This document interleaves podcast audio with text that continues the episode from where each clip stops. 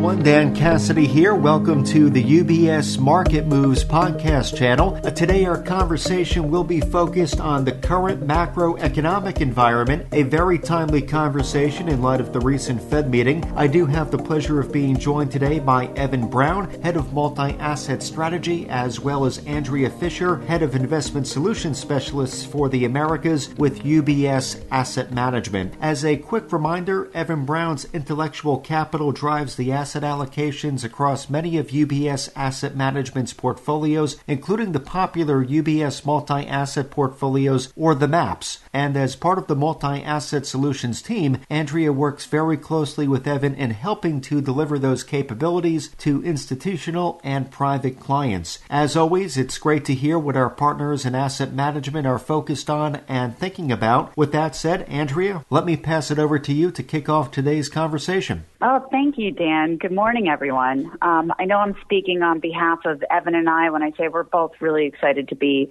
on the show today, and it's it's great timing. So having Evan and his broader macro strategy team driving the views across our investment portfolios, and we manage more than 140 billion in assets under management, is really a tremendous resource, um, not only for our business but for our clients as well. So I'm happy to have this forum this morning to deliver some of his recent insights um, to those listening. So without um, further ado, Evan, let's jump into some of the questions. So I want to focus today on what we're really hearing from clients and what is top of mind.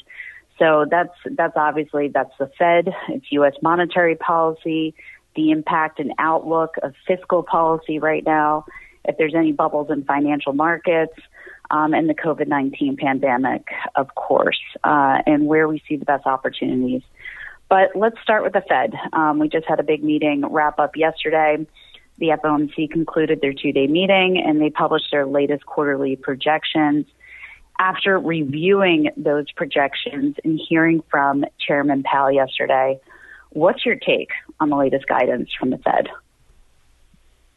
Yeah, thanks, Andrea. And, and I, I'd, I'd say it was a very important meeting, given that the market, namely the, the short-term interest rate market, has really been testing the Fed's new strategic framework. So, uh, if you remember last year, the Fed, um, for the first time, said that they want to not only see consistent inflation near their near their target of two percent, but also make up for uh, previous shortfalls of inflation by guiding a bit of an, an inflation overshoot, a little bit over 2%. And the, the challenge for the Fed in its communication is there's no doubt that we're seeing uh, the outlook for the economy is, is spectacular. As we reopen and as we have this enormous fiscal stimulus happening here, there's going to be a surge in, in growth. And the Fed, like all of us, are getting increasingly bullish about the economy. But the Fed's challenge is saying, okay, they want to communicate that bullishness, but they also want to say, hold on, we're not going to, just because the economy is doing well, does not mean that we're going to raise rates like we have in, in the past, preemptively.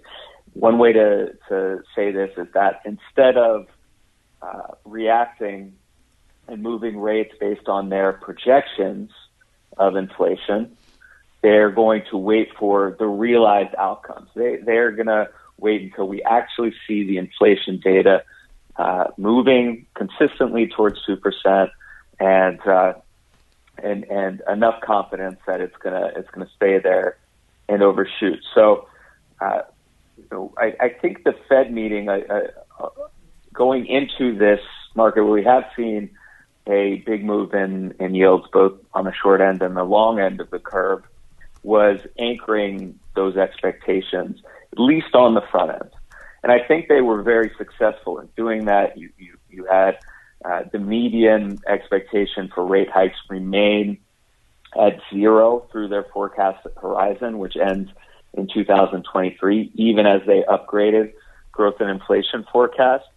and Chair Powell's press conference was very much uh, focusing on, hey, we still have a long way to go uh, in, in, in healing this economy.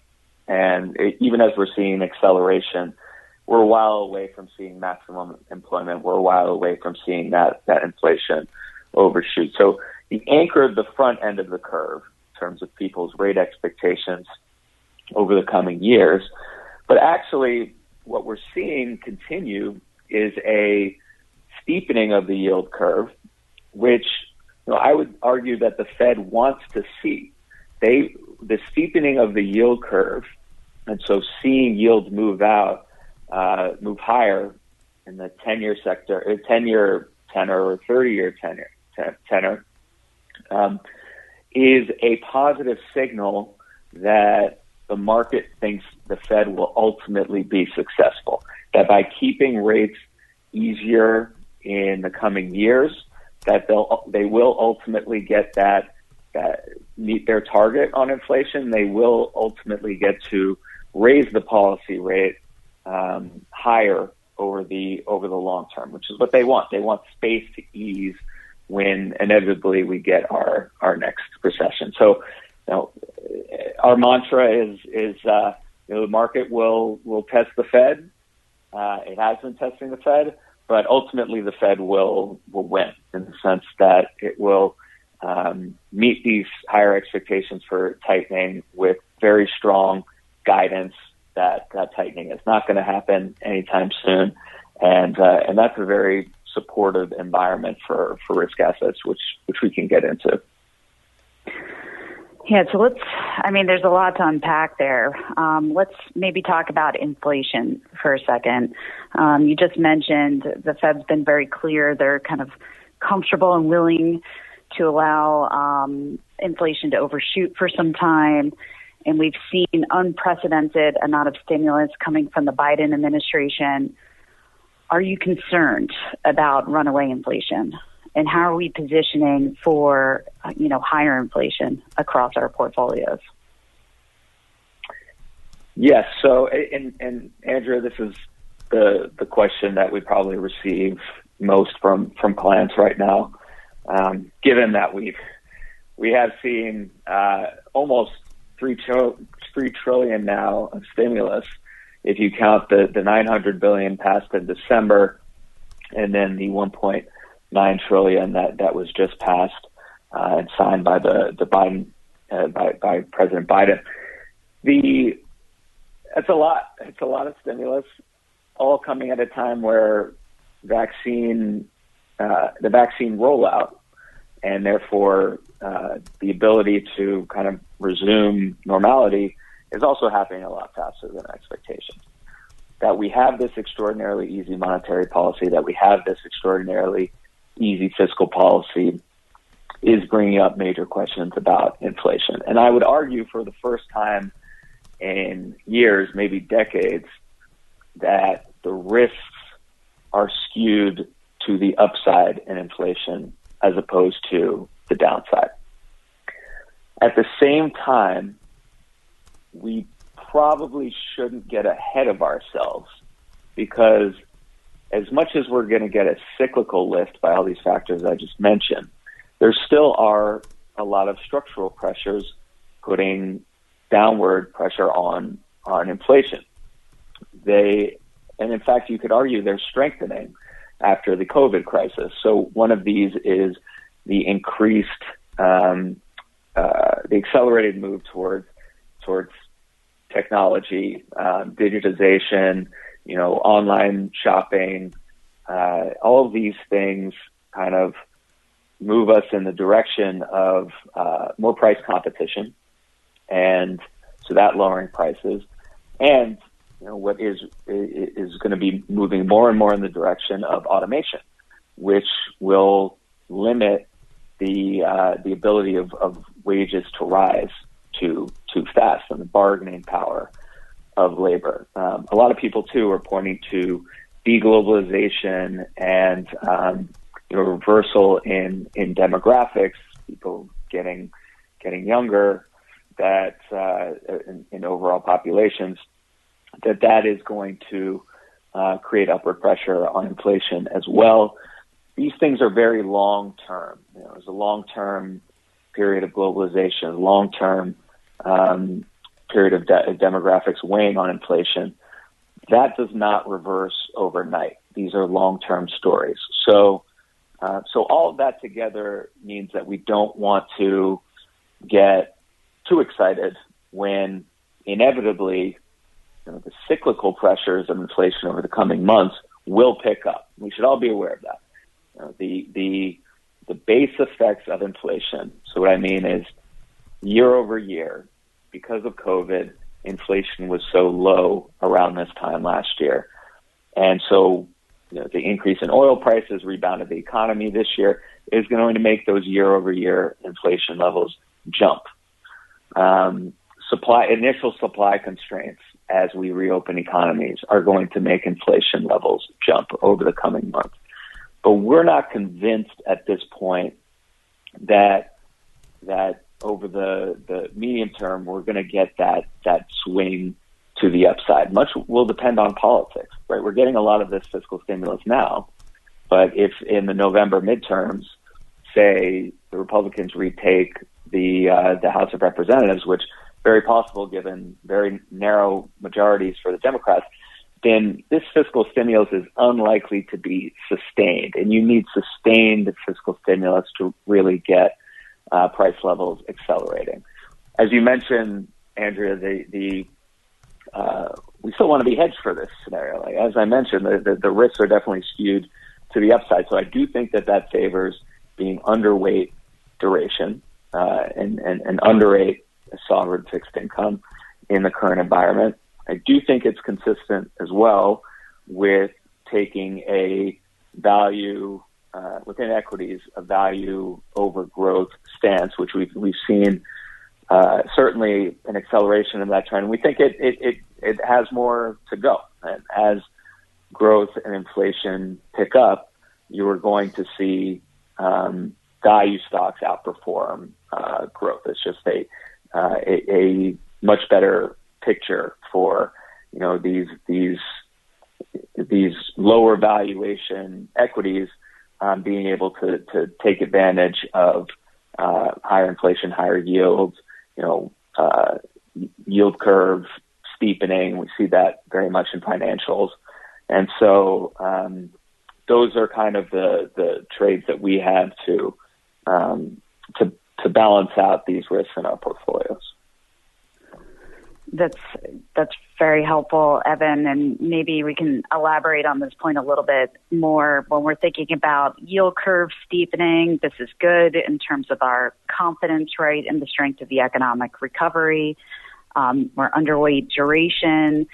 We've been seeing yields sharply increase this year.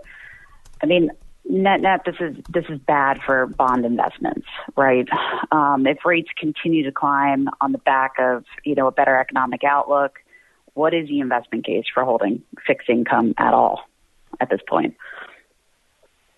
Yes. Uh, so this is another question that, that constantly comes up with uh, with our institutional investors and um, and private clients.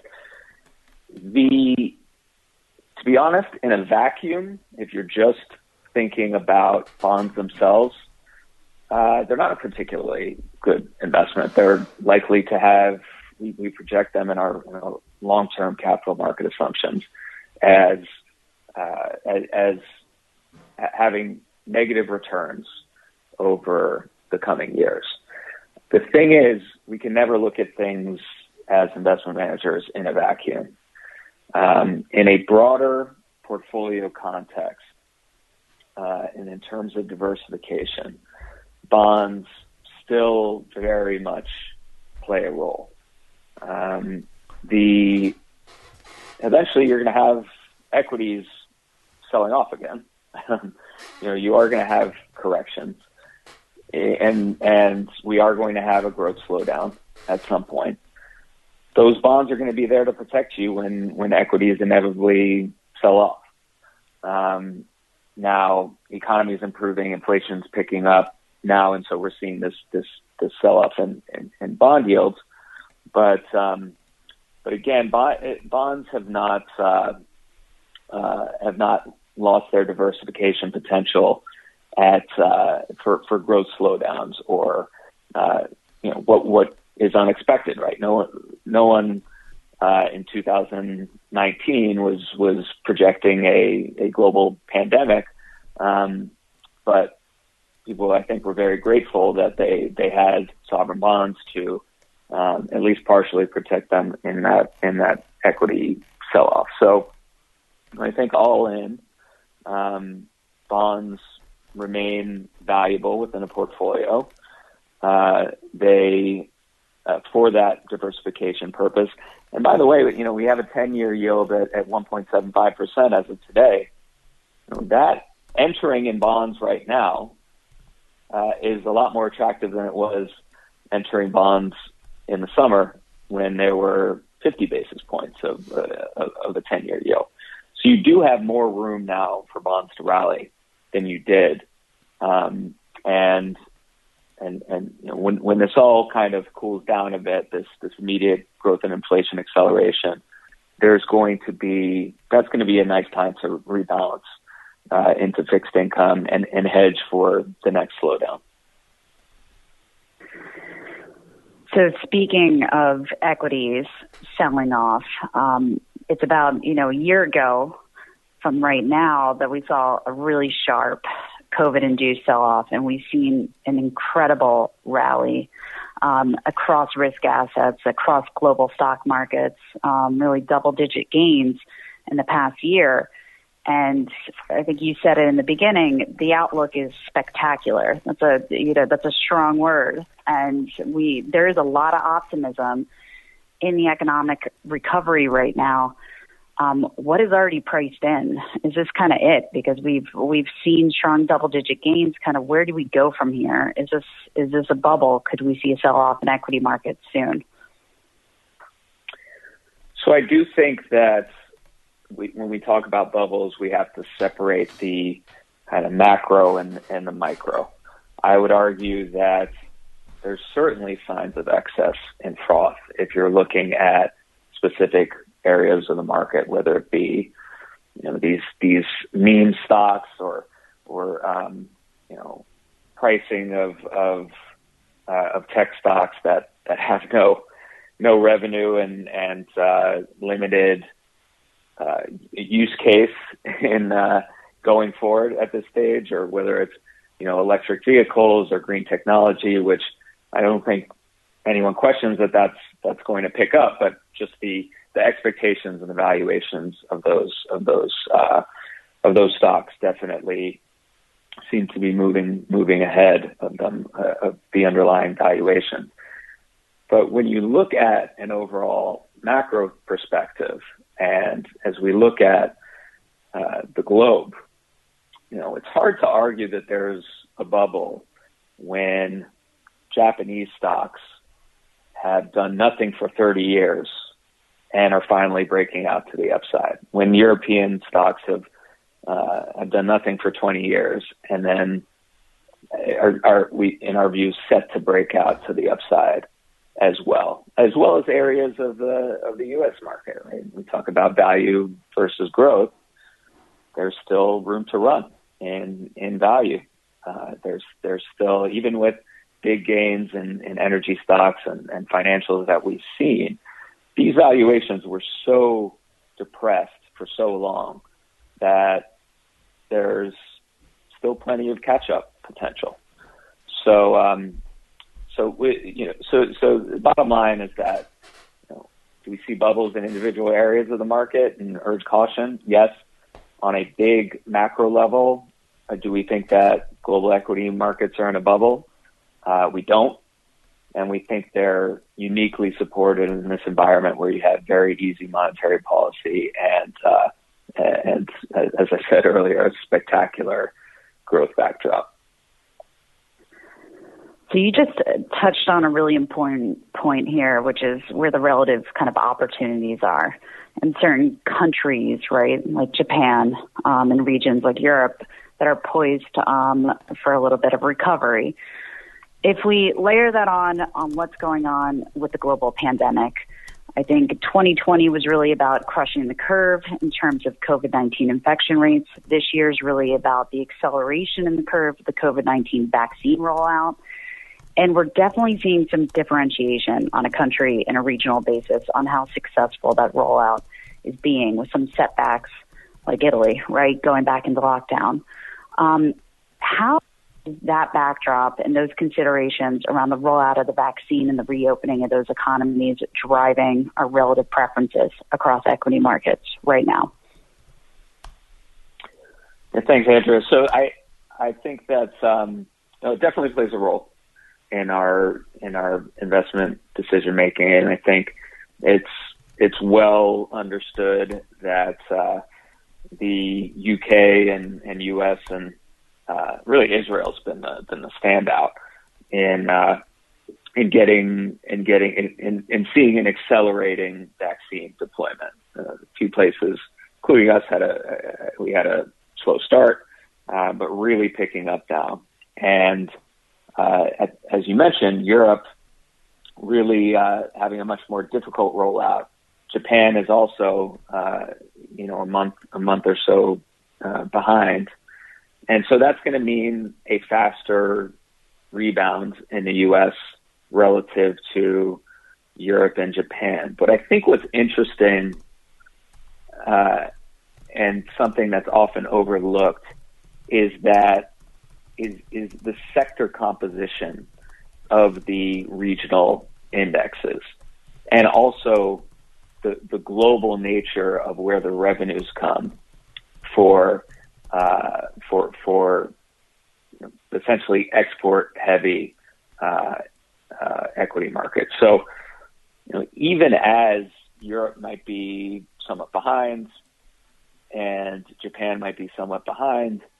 Uh, the fact that yields are rising as they are and global growth is picking up as it is, and U.S. consumers will be uh, will be increasingly buying things. They have been and, and will continue to.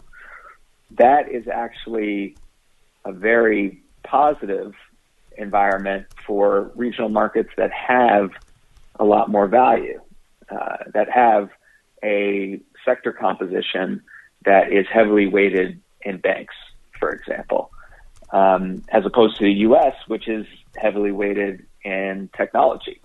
And as long-term yields go up, that means the discount rate on which these companies are valued, long long duration equity securities, uh, that that discount rate is going up, and that's going to bring the valuations of tech stocks down. And the U.S. market is is very heavy on uh, on tech valuation. So I, I, don't mean to suggest that this pandemic, uh, you know, the, the, the speed at which we can get cases down and the speed at, at which vaccinations pick up uh, doesn't have an effect in in the Europe and the and the Germanys. There's there's clearly um, companies that that actively serve the the domestic markets there, um, but we do have to consider sector composition, and it is a good environment uh, for the sectors in uh, and, and implicitly these these regions that are more value heavy.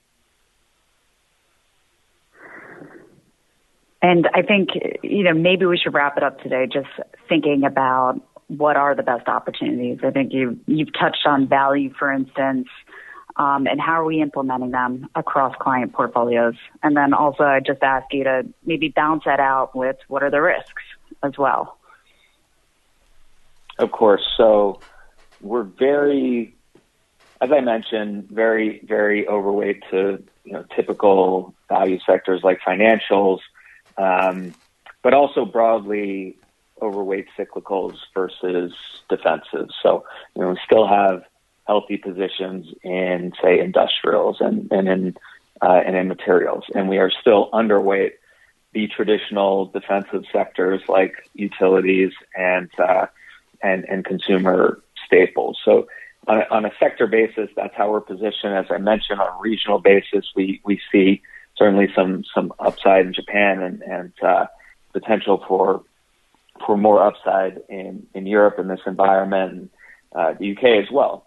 Um, so that's broadly how we're how we're positioned, I would say the risk to that view is that uh, is actually based on China. So China dramatically outperformed uh, last year. They they got um, they were able to um, control the virus uh, a lot more easily than what we saw through most of the, the, the Western world, and, and, and you got a lot of stimulus in China and support for the economy, and, and the economy did did well and outperformed um, the rest of the world. But now we're coming into a year where China they're concerned about financial excess, long-term financial stability, overheating, and the like. And they will be, the Chinese policymakers have been clear that they are going to pull back on stimulus and credit support over the course of this year.